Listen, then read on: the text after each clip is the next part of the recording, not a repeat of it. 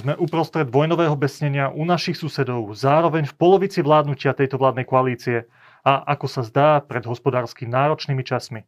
Táto situácia nastoluje jasné témy pre šéfa najsilnejšieho vládneho zoskupenia a zároveň ministra financí Igora Matoviča. Vítajte. Ďakujem pekne.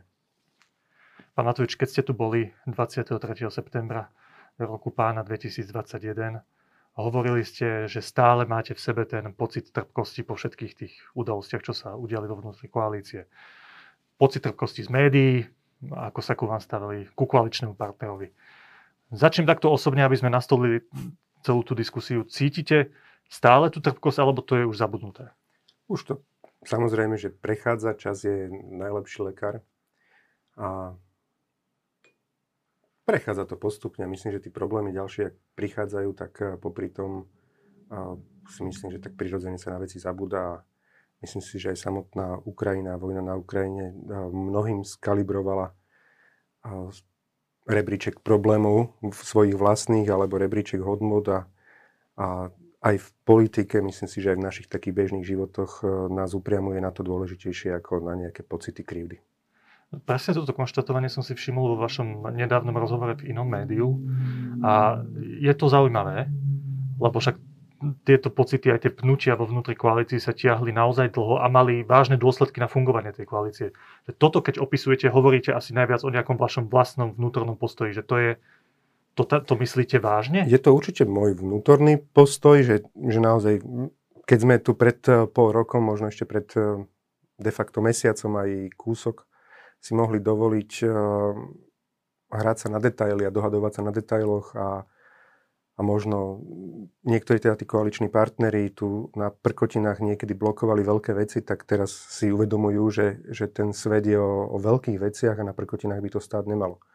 Čiže je to môj postoj aj dovnútra do koalície, snažím sa trikrát viacej si zakusnúť vo vnútri v koalícii do jazyka a radšej sa pomôcť dobrým veciam, aby sa narodili a aby sme dobré veci porobili, aby sme čo najviac toho stihli, lebo tá doba je ťažká a hovorím, keď si uvedomujem, že ako sa ľuďom na Ukrajine zo dňa na deň zmenil život, aj keď nie je z úplnej pohody, mnohí teda, ale určite tam aj žili pohodlný život a zrazu žijú vo vojnovej zóne alebo museli z toho svojho života odísť a sú úplne niekde inde, kde nikdy neplánovali byť tak eh, bojujme za to, aby sme si čo najviac toho dobrá užili tu na Slovensku, teraz, čím skôr a, a tie nejaké žabomíšie vojny si myslím, že je dobré odložiť do šuflíka. A som rád, že aj zo strany koaličných partnerov cítim podobný prístup k veci. Čo presne znamenajú tieto vaše slova pre praktické veci? To sa vás opýtam neskôr, keď sa vás budem pýtať na jednotlivé reformy, ktoré stále stoja a ktoré ľudia očakávajú, alebo ktoré ste avizovali, že budú ale aby som po tých vašich vážnych slovách to trošku e, odľahčil, tak tá situácia sa aj vo vás osobne zmenila až tak, že by ste šli na tú avizovanú pizzu s Richardom Sulíkom? Tak zase... Či to je už príliš? Ja v, v Trnave sa hovorí, že otát potát, takže myslím si, že ja, zas, ja nemám rád faloš. Nemám rád faloš v normálnom živote, nemám, a už teda vôbec nie v politike. Viem, že politika je viac stvorená pre takých hercov a pre ľudí, ktorí to dokážu hrať a dokážu rozprávať iné, ako si myslia a dokážu rozprávať to, čo ľudia chcú počuť. Mne takáto politika je hnusná, takže určite to nebude o tom, teda, že sa budem zrazu bratričkovať uh, s Ríšom a natáčať si selfiečka z toho, ako on tam niečo so mnou varí v jeho bytiku na Žilinskej.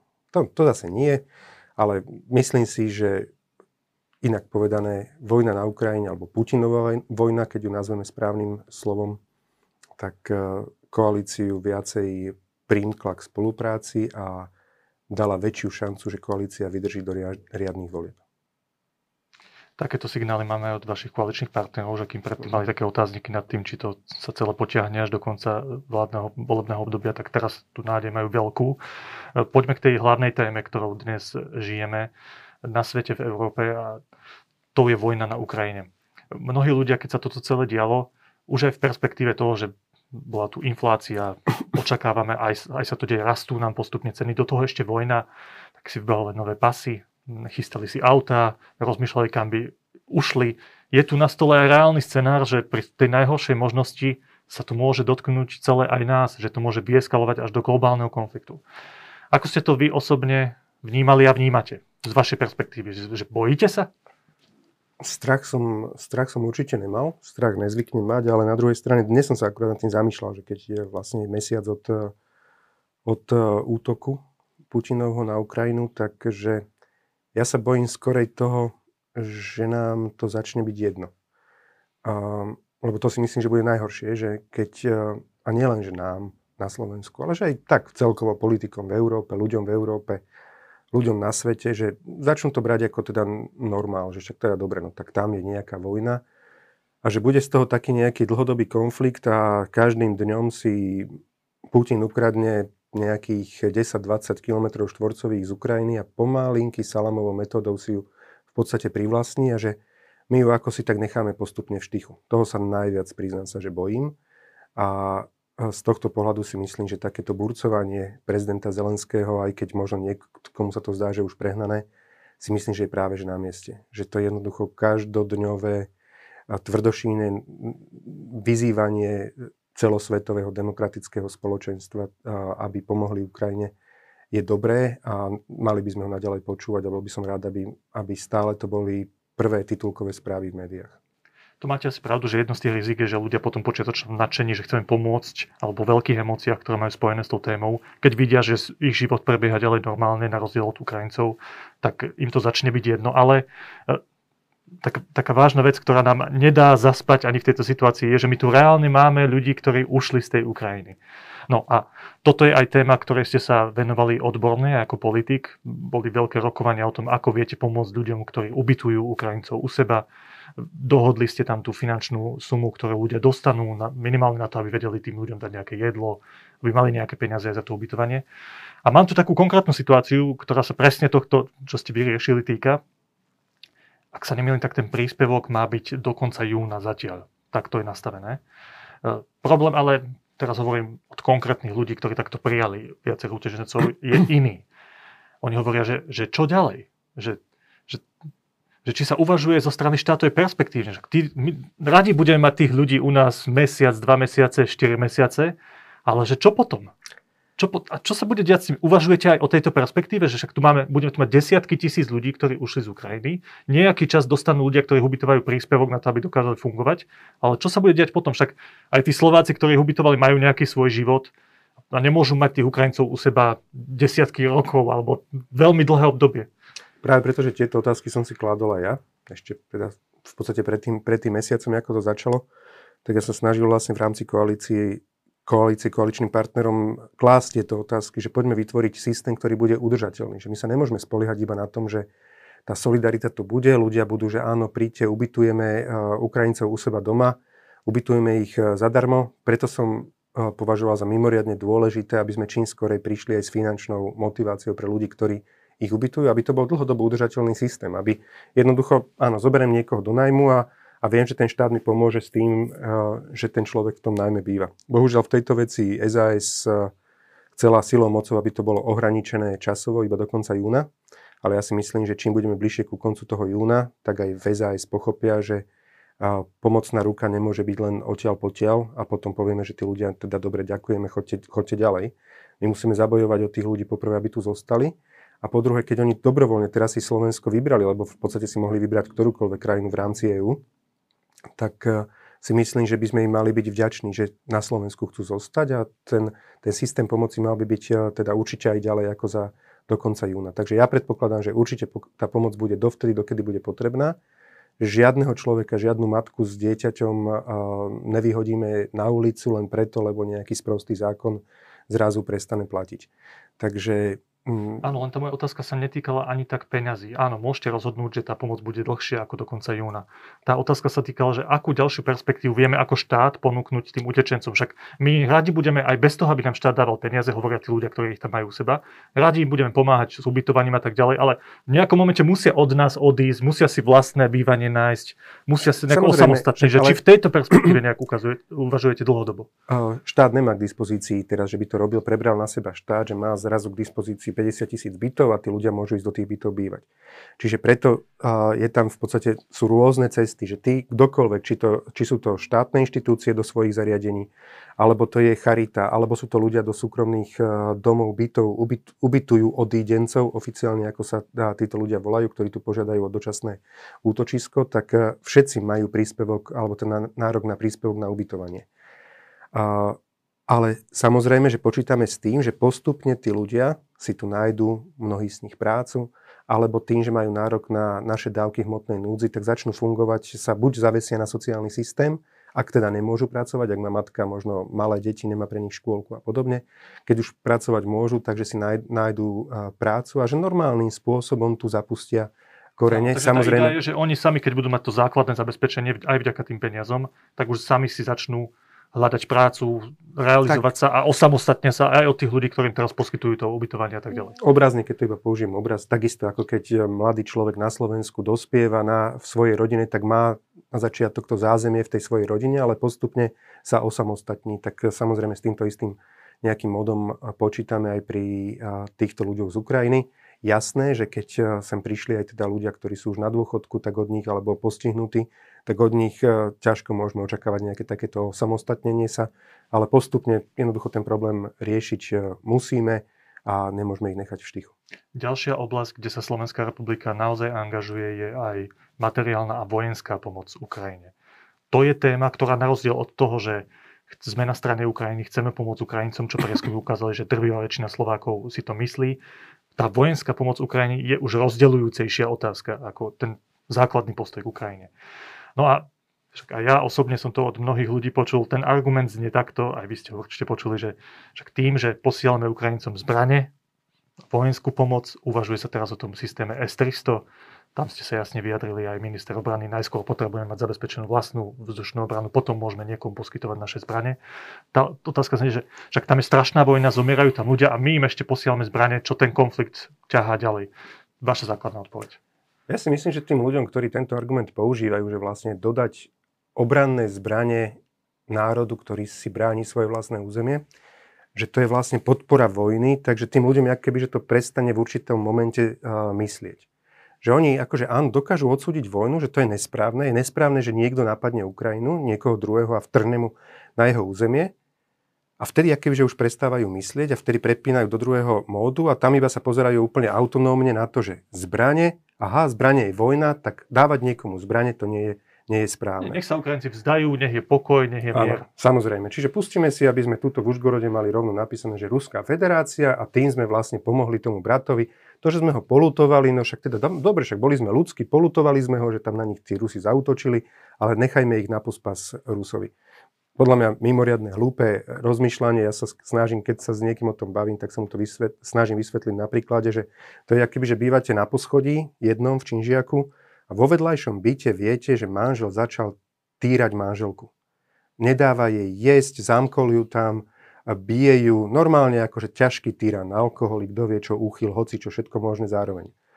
A vy to počujete cez tie múry, vy to počujete cez tie dvere a Teraz vlastne všetko vyriešite iba tým, že je cez, blot, kedy, cez plot, kedy tedy, alebo cez balkón, kedy tedy dáte nejaký balíček s jedlom a, a napíšete si status na Facebooku, ako vám je to ľúto.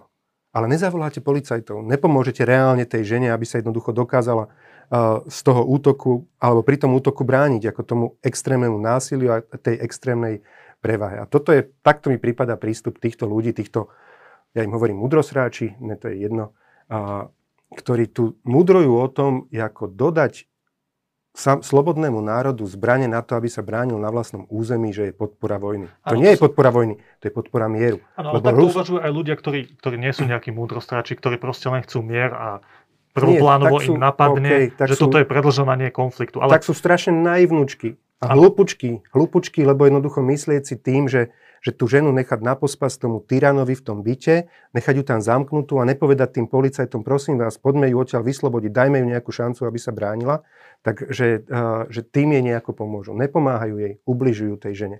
Lebo na konci tá žena bude pokorená, zabitá možno, alebo dobitá a potom to je taká, taká falošná ľudskosť, falošná solidarita, že sa tu hrájuškáme, píšeme si na statusíky, ale keď reálne potom máme pomoc, tak to neurobíme. Ten problém, a to je, podľa mňa to vyplýva aj toto uvažovanie z toho, že, tam nevid- že v tom konflikte nevidieť nejakú jasnú perspektívu, že ako by sa mohol skončiť. Preto ľudia uvažujú aj takýmto skratkovitým, nesprávnym spôsobom. A to sa vás aj chcem ľudsky opýtať, čak nikto na svete v tejto chvíli zrejme nevie, povedať, že ako to môže dopadnúť tak, aby sa tá situácia upokojila, aby sa to strašné zabíjanie, ktoré tam vidíme dennodenne už mesiac, skončilo. Diplomatické rokovania zdá sa, že stroskotávajú na absolútne nerealistických požiadavkách z ruskej strany. A zároveň absurdná situácia rokujeme a zároveň púšťame rakety na ukrajinské mesta.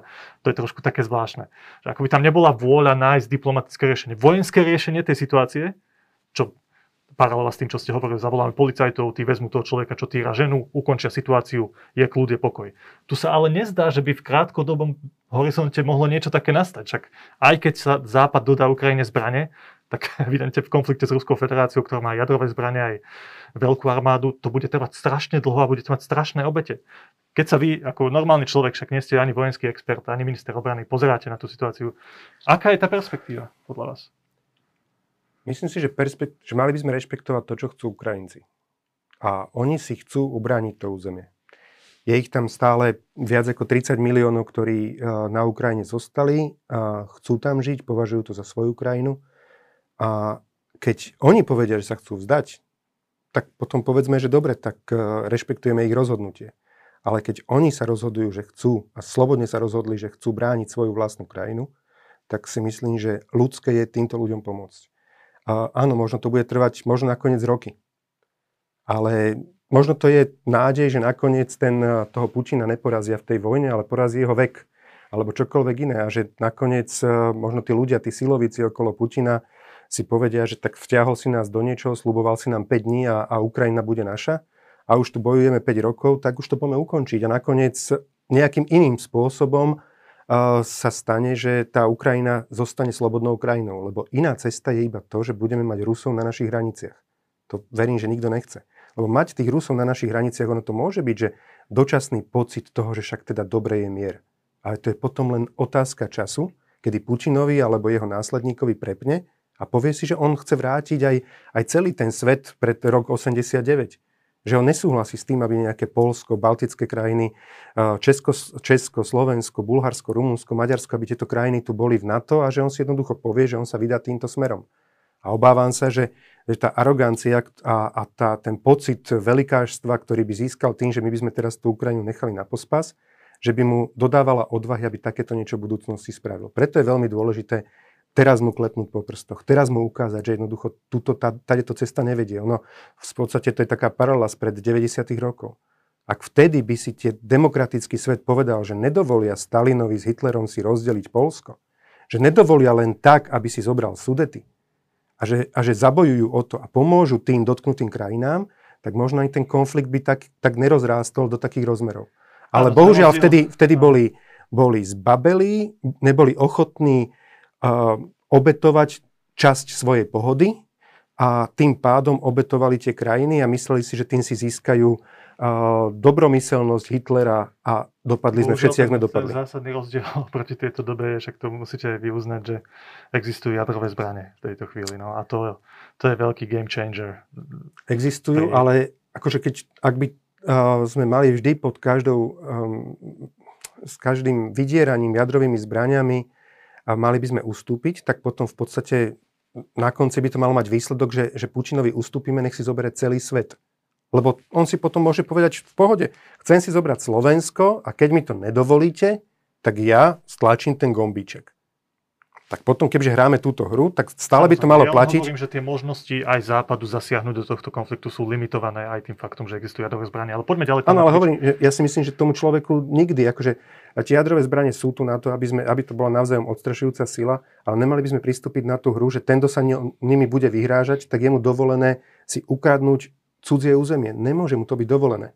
A historicky, bohužiaľ, ten demokratický svet spravil chybu už pri Abchádsku, Juž, Južnom Osecku, a rovnako pri tom Kríme, pri Dombase, Luhansku, tam sme sklonili hlavu a Putin dostal chuť. Čo tým A dopadlo to, ako to dopadlo. Že táto pomoc Západu v súčasnej situácii, ktorý Západ vyhodnotil, že nepôjdeme tam s našimi vojakmi, lebo by to naozaj priblížilo tú jadrovú vojnu, budeme ich iba zásobovať zbraniami a podporovať ich informáciám všetkým možným. To je dostatočné podľa vášho názoru alebo nie?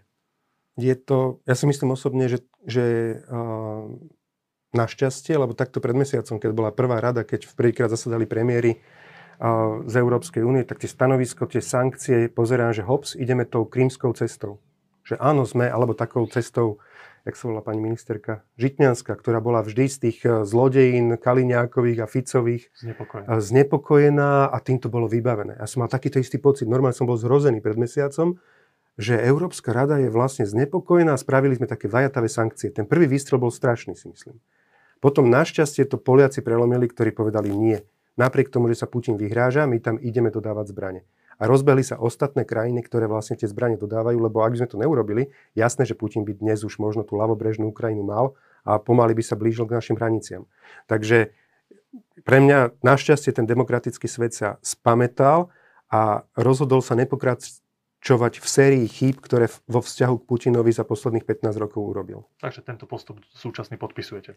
Určite, že áno a myslím si, že mali, ne, a hovorím to, čo som hovoril na začiatku, že bojím sa, aby sme tak nejako sa si nezvykli a postupne si nepovedali, že a už netreba tej Ukrajine pomáhať a že však nechajme, že nech ten konflikt čím skôr skončí a že skončí tým, že tie zbranie tam nebudeme dodávať. Práve, že my sme ich tam mali dodávať a postupne aj tí Rusi sami, tí obyvateľia zistia, že fú, však nejako sa to mení na Afganistan a nejako sme není úspešní. Znova nie sme úspešní a, a ten pocit treba Putinovi dopriať. Lebo keď ho nebude mať, tak pôjde ďalej-. Zobere si aj baltické krajiny, zobere si aj nás.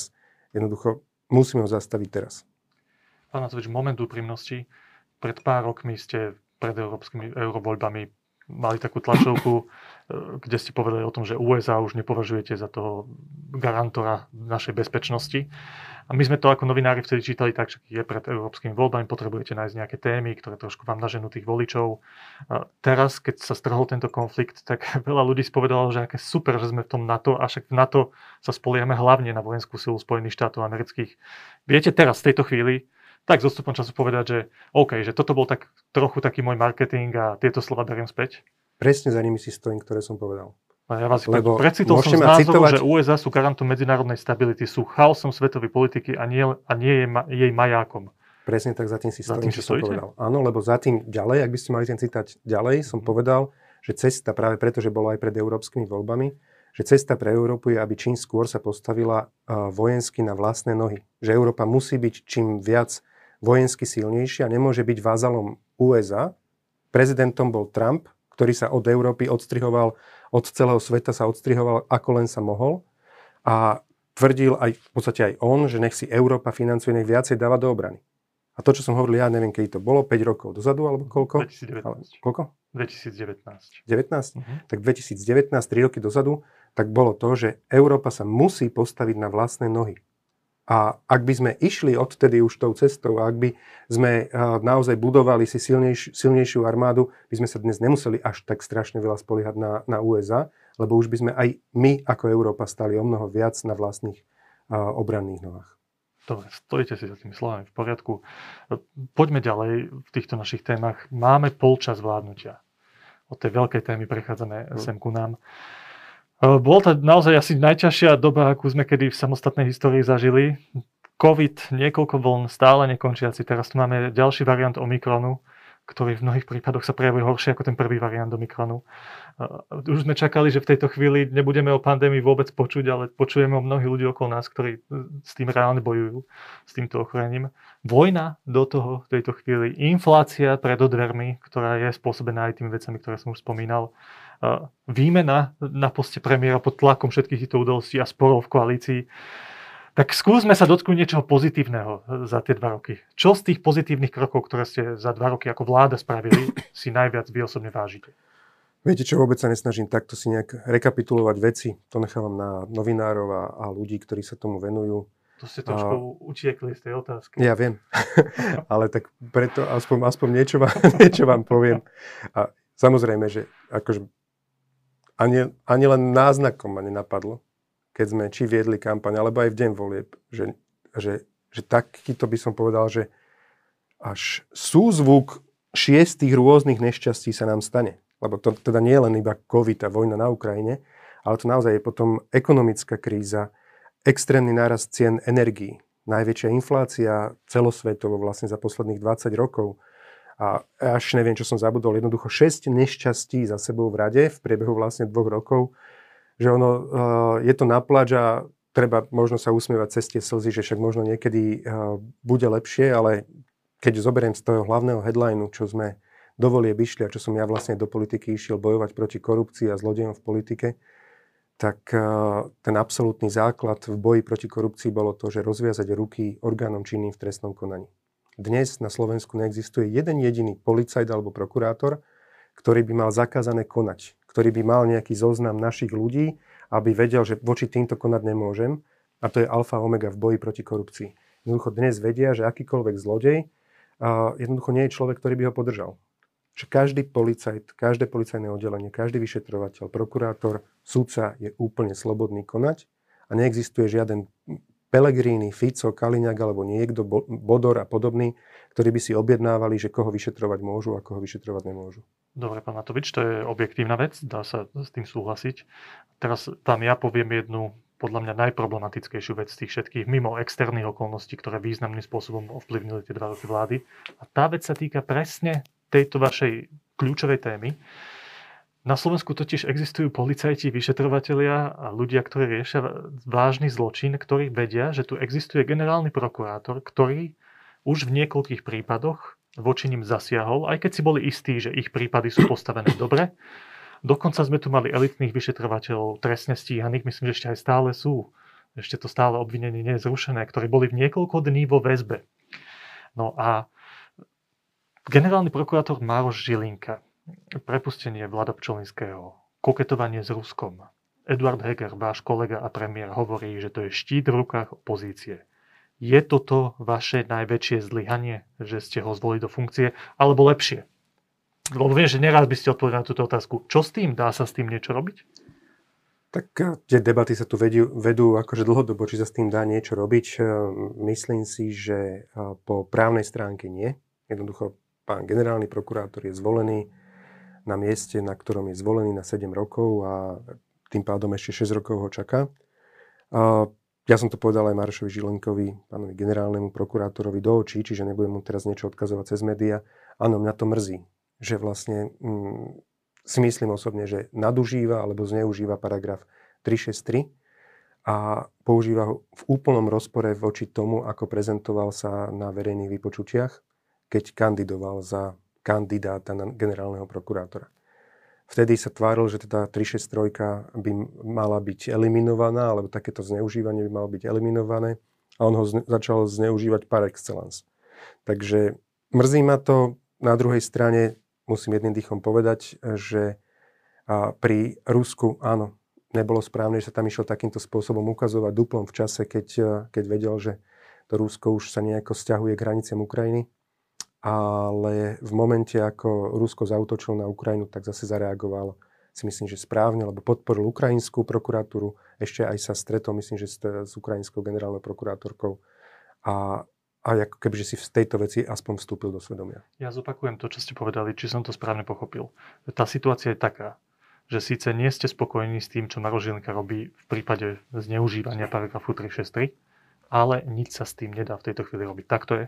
No, ja nie som právnik, ale registrujem všetky, všetky stanoviska právnikov, že, že sa s tým nič robiť nedá reálne. Pani prezidentka môže dať nejaký podnet na disciplinárne stíhanie, to sa rozhodla nedať, takže loptička je v tomto prípade... zmena neprejde, pretože sme. Na jej strane, áno, tam zase úplne realisticky treba povedať, ak my by sme chceli robiť čokoľvek, niečo lámať cez koleno, tak sme rodina nám odíde z koalície a tá koalícia tým pádom skončí v čase vojnového konfliktu za dverami a by sme pustili k moci ľudí akože skorumpovaných vagabundov typu Pellegrini, Fico, Blaha a podobný. Mm, to Jasne, určite to je pragmatický, realistický pohľad. Ale dovolím si ešte jednu otázku, ktorá je úplne osobná pre vás. Hm? Neviem, či si ju trúfnete zodpovedať verejne pred médiami, otvorené, ale však, však uvidíme. Lebo otázka za milión dolárov je, že prečo Maroš Žilinka toto spravil prečo sa takto prezentoval na verejnom vypočutí a prečo podľa vašich slov paragraf 363 zneužíva. Čo je jeho motivácia na toto konanie? Tak to je, to je, veľmi, to je veľmi jednoduchá otázka, že, že zodpovedať vám ju a, a odpoveď je jednoduchá. Ja nevidím Marošovi Žilinkovi do hlavy a veľmi ma to mrzí. Ako naozaj ľudsky ma to mrzí. Ja som akože videl v nich taký, taký ideálny protikorupčný tandem. Duplom ešte, keď e, si na Maroša Žilinku aj na Lipšica objednali vraždu, tak som to bral, že to bude človek, ktorý, a on vo veľkých veciach, vo veľkých kauzách mal obrovskú odvahu a išiel ako prokurátor mafii po krku. Ale tu zrazu, hop. Akože ono, zrejme nám malo trošku viacej blikať kontrolka, keď sa objavilo, že, že s Gučíkom veľký kamarát a, a podobne. Neviem. Neviem. Dúfam, že nikto s ním nemanipuluje a že je to otázka len jeho vlastného osobného presvedčenia. Poriadku. Poďme ďalej. Dotknem sa ešte troch reform, aspoň v krátkosti. Najskôr reformy z dielne Milana Krajniaka úplne stručne, rodičovský bonus padol, je to pase? Uh, situácia, ktorá nastala, a hlavne potom ako následné extrémny rast uh, cien a doba, kedy možno tento rok budeme mať možno 10% infláciu. Vôbec není vylúčené, že budúci rok bude znova 10% inflácia. Za takéto situácie a, keď nevieme, že naozaj, že reálna hrozba tu je, že vieme, že poprvé, že Európa sa rozhodla, že pomaly v priebehu troch rokov, že sa odpojíme od ruského plynu, ropy, čo bude extrémne veľa peňazí Slovensko stať. V situácii, keď nevieme, či Rusovi neprepne a nezavre nám kohútik plynu a ropy, tak musíme sa správať veľmi, veľmi obozretne voči verejným financiám. Zároveň by sme určite nemali nechať v štychu ľudí, ktorí sú v núdzi a ktorým by hrozila, hrozila nejaká pasca chudoby. A takto sa treba aj pri akomkoľvek takomto výdavkovom opatrení na neho pozerať, že či naozaj je dôležité, či na neho máme, alebo že či ho musíme robiť v takom rozsahu. Čo ja sa snažím aj teda Milanovi Krajniakovi dlhodobo povedať, že Milan jednoducho v koalícii nie je podpora na, na výdavok v takomto rozsahu, ale poďme to urobiť v menšom rozsahu a v tom prípade máš o mnoho reálnejšiu šancu, že to prejde. Ďalšia vec, Včera skončil vo svojej pozícii štátny tajomník pána Krajniaka, Boris Ažaltovič, ktorý do médií povedal celkom jednoznačne, že dôvodom jeho odchodu je fakt, že vládna koalícia opakovane odkladala dôchodkovú reformu. No a toto sú všetko veci, ktoré sa týkajú peňazí, aj dôchodková reforma. Opýtam sa takto, že keď Boris Žaltovič hovorí toto, koalícia zlyhala, odkladala zlyhalo to alebo zastalo to, stojí to na vás ako ministerstvo financí, ako minister financí? Prepačte, ja som nikdy, však akože aj s Borisom Žaltovičom vždycky som bol, aj s Milanom Krajniakom často, ja som nikdy nepočul, že by Boris Žaltovič uh, niekde bojoval za dôchodkovú reformu. Čiže keď to povedal do médií, tak možno to poslúžilo ako výhovorka, ale ja som neregistroval, že by si išiel niekde klaknúť, že by prišiel na nejakú, akože na kola, aj tak som myslel obrazne, že by prišiel na nejakú koaličnú radu a tam hovoril, ľudia, musíme mi urobiť dôchodkovú reformu. Možno svojho šéfa to robil, ne? Možno. Vôbec som si ho s tým nespájal, takže pre mňa to je Prečo stojí tá reforma? To je asi tá otázka. Záleží od toho, že čo on považuje za dôchodkovú reformu.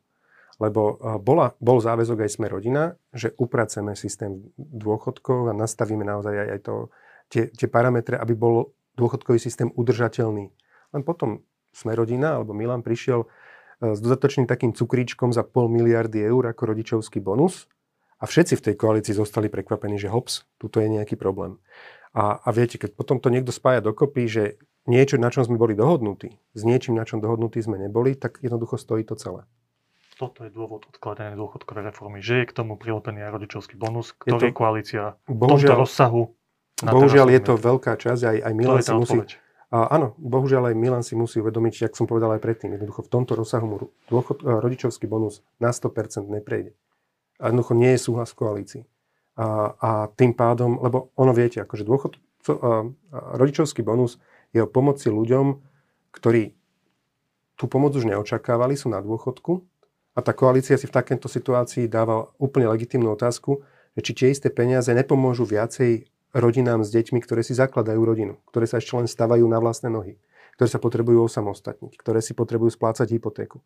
A to je úplne legitímna otázka, ktorú treba zodpovedať aj duplom v čase, kedy naozaj tých hrozieb a, a rán, ktoré Slovensko za posledné dva roky dostalo, je strašne veľa a tých hrozieb pred nami, alebo ktoré žijeme, je tiež veľmi veľa aj rizik spojených s verejnými financiami. O otázka rodičovského bonusu by sme vedeli dlho sa tu rozprávať, to je, aj by som vedel k tomu veľa ďalších, aj protiargumentov, aj otázok, ale o tom to nebolo. Bolo o tom, že prečo vláda odkladala dôchodkovú reformu, odpovedali ste. Poďme ďalej.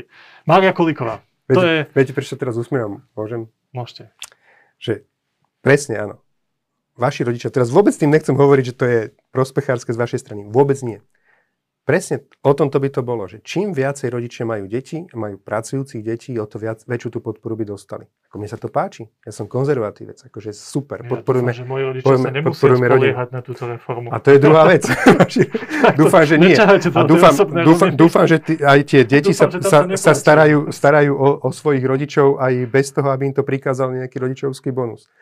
Ale že uh, bodaj by celé Slovensko bolo ako Orava že by, že by tie rodiny prekvítali, že by mali v priemere tri deti. No, hold, žijeme situáciu, že, že, tá situácia, že ten počet detí je ani nie polovičný v porovnaní s Oravou. Takže uh, poďme, hľadajme cesty, ako podporiť rodiny čo najviac, ale keď vieme, že máme obmedzený zdroj uh, financií alebo prostriedkov, ktoré máme k dispozícii, tak ich musíme použiť naozaj tak, aby to bolo čo najefektívnejšie.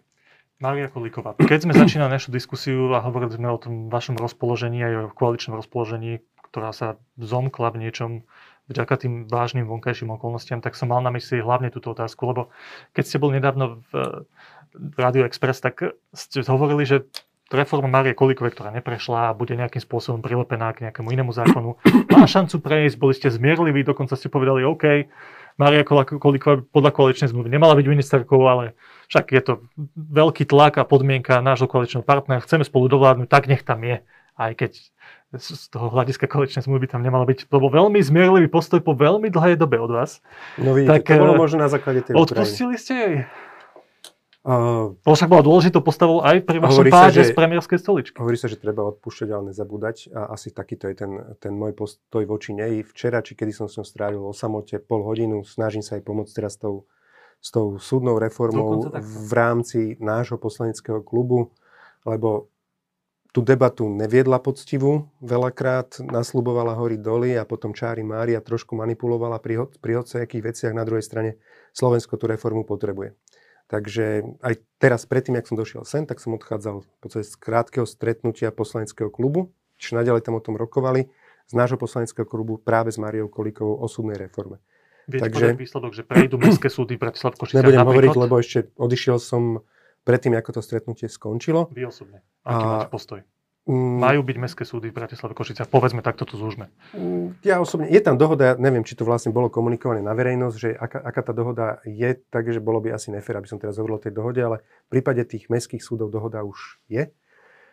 A, e, ale hovorím, ja myslím, že táto koalícia, aj keď bohužiaľ tie dva roky máme za sebou s veľkými problémami, ktoré teda nám tu objektívne prišli a ani jeden sme si neprivolali sami, a, stratili sme vo veľa veciach akože kopu času. Napriek tomu verím, že tie dva roky sú pred nami a ešte kopu dobrých vecí a dobrých reform urobíme. A že bude to sakramentský rozdiel voči tomu, čo tu bolo tých 12 rokov rozkrádania verejných financií bez akejkoľvek reformy. Krátka otázka. Okrem vzťahu s Mariou Kolikovou, s Richardom Sulíkom, bol mediálne zaujímavý aj váš vzťah k ministrovi zdravotníctva. Lebo to napätie tam bolo cítiť jednoznačne. On sa stal ministrom k Sputniku, sa nepostavil tak, ako ste sa stavali vy. Asi ste to ani nečakali. Potom ste ho na viacerých tlačových konferenciách kritizovali. A pred niekoľkými dňami sme vás videli v družnej debate na tlačovej konferencii. Je tam posun v tých osobných vzťahoch? Nemôže predsa zdravotníctvo trpieť na to, že ja, by, ja mám nejaké výhrady voči ministrovi zdravotníctva. Tu bola jednoznačná úloha zabezpečiť dosť prostriedkov pre celý systém zdravotníctva, aby bolo dosť prostriedkov na zdravotnú starostlivosť o chorých ľudí, lebo teda zdraví ju nepotrebujú. A, a to bola úloha, od začiatku roku som inicioval asi možno 6, možno 7 stretnutí so, s ministerstvom zdravotníctva. To boli stretnutia, keď si predstavíte taký dlhý rokovací stôl, je uh, u štátneho tajomníka Klimeka, možno má, ja neviem, 12 metrov, tam nás sedelo každý pondelok asi 15, niekedy možno 20 ľudí. Také Pučinov stôl dlhý. Je. Akože dlhý, dlhý stôl, ale teda nebolo to o tom, že tuto Lengvarsky, tuto Matovič, ale bola nás tam kopa, kopa. A ja som ani Lengvarsky nesedel za vrch stolom ale a chceli sme naozaj, že od zdravotníctva by konečne ho začali upratovať. Lebo tam zase treba povedať objektívne, aj Lengvarsky, akože uh, to nemôže byť o tom, že sa vyhovorím na COVID a nerobím nič iné. Ako vyše rok a pol ministerstvo zdravotníctva má z ministerstva financií 575 miliónov eur na odlženie nemocnic, aby sa nerobili nové úroky, aby ne, nebobtnali tie dlhy a on z toho nepoužil nič. Teraz akože sa prvé zmluvy po roku a pol podpisujú, akože to je veľká hamba. A tak sme sa snažili ich dotlačiť do, do viacerých záväzkov, takýchto reformných, aby to upratali konečne a až potom sme im boli ochotní pustiť peniaze do systému, až keď vlastne k tým záväzkom prístupia. Takisto aj zároveň súčasťou toho boli rokovania so Všeobecnou zdravotnou poisťovňou ako najväčšou poisťovňou. A na konci sme tú dohodu, ten deal sme urobili, tak sme potom oznámili výsledok a je to 365 miliónov navyše pre zdravotníctvo. Že nie je to o tom, že by sa zlepšili vaše osobné vzťahy s pánom Lengvarským, ale to... o tom, že chcete posunúť veci dopredu. Určite to o tom nie je. To nemôže o tom byť, že ten vzťah, že ministerstvo financí voči jednotlivým rezortom alebo ministrom je po finančnej stránke o tom, že či máte dobrý vzťah alebo nie. To, to je o pravidlách a zase na ministerstve financí sú profici, ktorí, ktorí dlhodobo si strážia, že naozaj, že a tie procesy musia fungovať a keď si niekto vypýta peniaze, tak musí to mať vyargumentované. A keď jednoducho niekto si nezaslúži peniaze, lebo to nevyargumentoval, nemá to vypodkladované, tak ich nedostane, kým nedá také podklady, ktoré sedia a sú so štávnym poriadkom. Predposledná otázka. Vaša osobná iniciatíva, reformná, daňovo, veľká daňovo odvodová reforma, revolúcia. Povedali ste pred pár dňami, že sa na tom pracuje, legislatívci u vás na ministerstve na tom pracujú. Zrejme tam budú musieť spraviť nejaké úspory kvôli inflácii, kvôli hospodárskej situácii a jej vývoja predpokladaného do budúcnosti. Viete úplne stručne povedať, že kde to je? A dobre, teraz to dáme do tej osobnejšej roviny. Ako to bude s tými živnostníkmi? Uh, pevne verím, že od 1. januára veľká časť tejto reformy uh, bude prijatá, ale ktorá konkrétne, to vám teraz nepoviem, lebo by som prezradil niečo, čo sa patrí, aby bolo povedané uh, na inom fóre, alebo tá pre viaceré médiá zároveň. A otázka živnostníkov, teraz keď sa pýtate, neviem, či robíte na živnosť, dúfam, že nie, že si tu poctivo zamestnaní, a, tak a, otázka živnostníkov, verím tiež, že sa bude prejednávať a mne ide vždy len, len a len o spravodlivosť. V tomto prípade voči zamestnancom. Dobre, tak si evidentne stojíte za tým, čo ste prezentovali. Aj ja si stojím za každým jedným, každým jedným písmenkom v návrhu daňovej revolúcie a duplom v tejto dobe. Myslím si, že že v podstate tá kríza, ktorú zažívame, nás, nás prinúti do toho, aby sme takéhoto typu reformy urobili. Aj dnes som čítal správy o Polsku, ktoré sa rozhodlo urobiť v podstate celkom slušnú daňovú reformu práve pri tlaku zvyšo, zvýšených cien pri situácii ukrajinskej krízy. Jednoducho, toto sú doby, ktoré rozumný štát a rozumný politik využije na to, aby urobil poctivé, dobré, dobré zmeny, ktoré vlastne tomu štátu v kríze do budúcna pomôžu. Takže myslím, že Slovensko je také, som povedal, že prázdne tehotné na to, aby sme aj takúto reformu daňovú odvodovú urobili a ja verím, že hovorím, že veľká časť z nej už od 1. januára bude platná. Toto, čo ste povedali, súvisí s mojou poslednou otázkou a ja ju trošku komplikovanejšie naformulujem, ale dúfam, že bude zrozumiteľná. Tá sa týka tých ťažkých časov, ktoré sú pred nami. O tomto aj my novinári vedieme dlhé diskusie s odborníkmi. Ja som prednedávno mal veľký rozhovor s Jurajom Karpišom, ekonómom. A ten teda ešte pred začiatkom vojny na Ukrajine bol tento rozhovor náš. A ten teda načrtol tú perspektívu veľmi, vo veľmi čiernych farbách. Hovoril, v dobrých časoch štát sa pripravuje na zlé časy to na Slovensku evidentne nefungovalo, neplatilo a dokonca ani v tom európskom priestore vo viacerých krajinách sa tie dobré časy prehajdákali. Teraz prichádzajú, zdá sa, tie zlé časy. Tak vy ste minister financí, šéf najsilnejšej vládnej, vládneho zoskupenia, najsilnejšieho hnutia Olano. A keď sa pozriete na tú perspektívu, tak bude horšie? V čom sa budeme musieť uskromniť? Čo je také váš pohľad cez peniaze na najbližší rok, dva, tri? poviem možno trošku inak, že nielen iba cez peniaze, ale celkovo, že taká že perspektíva tak politicko-ekonomická pre Slovensko, že ako to osobne vidím, že obávam sa toho, že ak táto koalícia by nepokračovala po budúcich voľbách, tak v podstate sa všetko vráti do starých kolají. Že tým, že tie dva roky tu covidové a vojnové a, a inflačné a podobne máme za sebou, a nabieha plán obnovy a ten, ten, ten, ten led vás sa naštartuje ešte pred, pred koncom tohto volebného obdobia, A to je obrovský balík peňazí, ktorý Slovensku môže pomôcť. Nabiehajú nové eurofondy. A to sú tak, tak veľké sústo, ktoré, uh, po ktorom budú tí skorumpovaní politici tak strašne slintať, že urobia čokoľvek, aby za dva roky sa dostali k moci. budú sa zakrývať čímkoľvek, hociakými argumentami. Však to sme videli, že boli schopní bojovať proti obranej zmluve z USA a podob, podobné veci. A ak po tých dvoch rokoch Slovensko sa vráti späť politicky, tak, tak dobrá, dobrá budúcnosť Slovensko nečaká.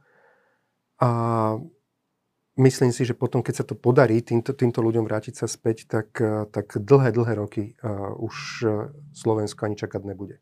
Lebo oni už potom sa tak zabetónujú, aby sa im takáto chyba v systéme, kde mnohí z nich reálne hrozí, že skončia v base, alebo ich kamaráti skončia v base, že oni, aby sa také niečo už nestalo.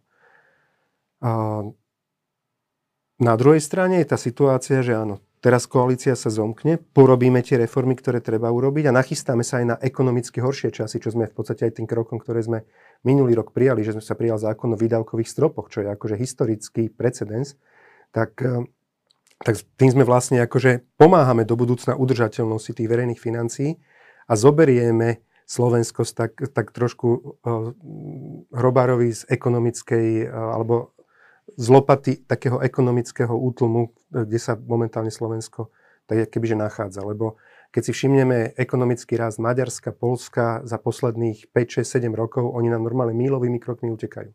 Že my musíme urobiť reformy, my musíme zabezpečiť, aby sa verejné prostriedky nerozkrádali a musíme robiť zároveň všetko preto, aby tých približne 20 miliard eur, ktoré budú z plánu obnovy a z budúcich eurofondov, ktoré sa majú začať tento rok už čerpať, aby sa minimum rozkradlo a teda chrániť tieto prostriedky pred skorumpovanými politikmi, ako je Fico, Pellegrini a spol. Keď toto sa nám nepodarí, tak Slovensko čakajú ťažké časy keď sa nám to podarí, tak si myslím, že na konci to Polsko, Maďarsko dobehneme a zase budeme takým ekonomickým tigrom. Som to povedal strašne zamotane, komplikovane, nie, nie, nie, ale nevadí. Vôbec ste to nepovedali zamotane, komplikovane. Podľa mňa ste to povedali marketingovo dokonale. ja sa vás opýtam, že či bude ľuďom ťažšie, Fakt? Už bez ohľadu. sa ma pýtali? Taká bola otázka? Asi som to povedal príliš zamotane a komplikovane. A vy poviete, opozícia, ak sa dostane k moci, Nie. bude ťažko. Ak neprejmeme reformy, bude ťažko. Ale a to naozaj úplne jasne sa to opýtam, aby sme si rozumeli, že bez ohľadu na všetky tieto veci, ktoré ste spomenuli, sa zdá, hovorí ekonomia, že bude ťažšie tým ľuďom. Bude ťažšie, ale práve preto je, môjim osobným cieľom je nakopnúť e, daňovú reformu od nového roka, aby platila, lebo vieme, že teda kľúčová vec tej reformy po tejto stránke bolo to, že aby a, bolo na dieťa 200 eur. Nie len tak, že dostanem, nemusím nič robiť, mám, mám 200 eur, ale dokopy ten uh, aktívny človek, keď pracuje, tak aby mal na, na dieťa 200 eur a keď nepracuje, tak dokopy s tým nejakým príspevkom na kartu, na krúžky, na rozvoj talentov, aby to bolo tých 100 eur. Toto je taký môj, keď to mám veľmi zjednodušene finančne povedať, taký cieľ pre rodiny a urobím všetko preto, aby od nového roka to platilo.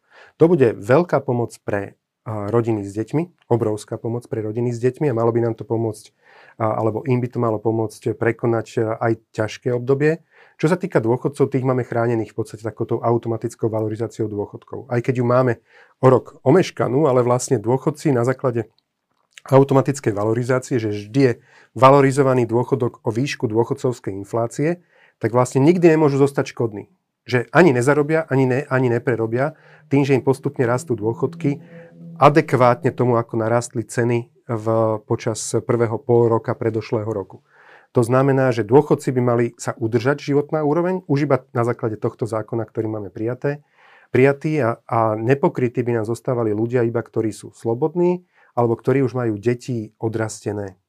Tak eh, tam zase nám sa snažíme pomôcť systémom eh, stabilizované ceny elektriny napríklad do roku 2024. To pomôže všetkým domácnostiam, lebo všetci tú elektriku máme. A ešte pár nejakých drobných uh, pomocí sa budeme snažiť implementovať, aby na konci aj prípadné ťažké časy sme prežili ako spoločenstvo uh, bez nejakých údní. Povedal šéf Olano, minister financí Igor Matovič. Ďakujem vám pekne za váš čas aj myšlienky. Ďakujem pekne, ja som myslel, že to posledné, že už hovoríme mimo záznam. Ale ne, máte pravdu. Ďakujem veľmi pekne, všetko dobré.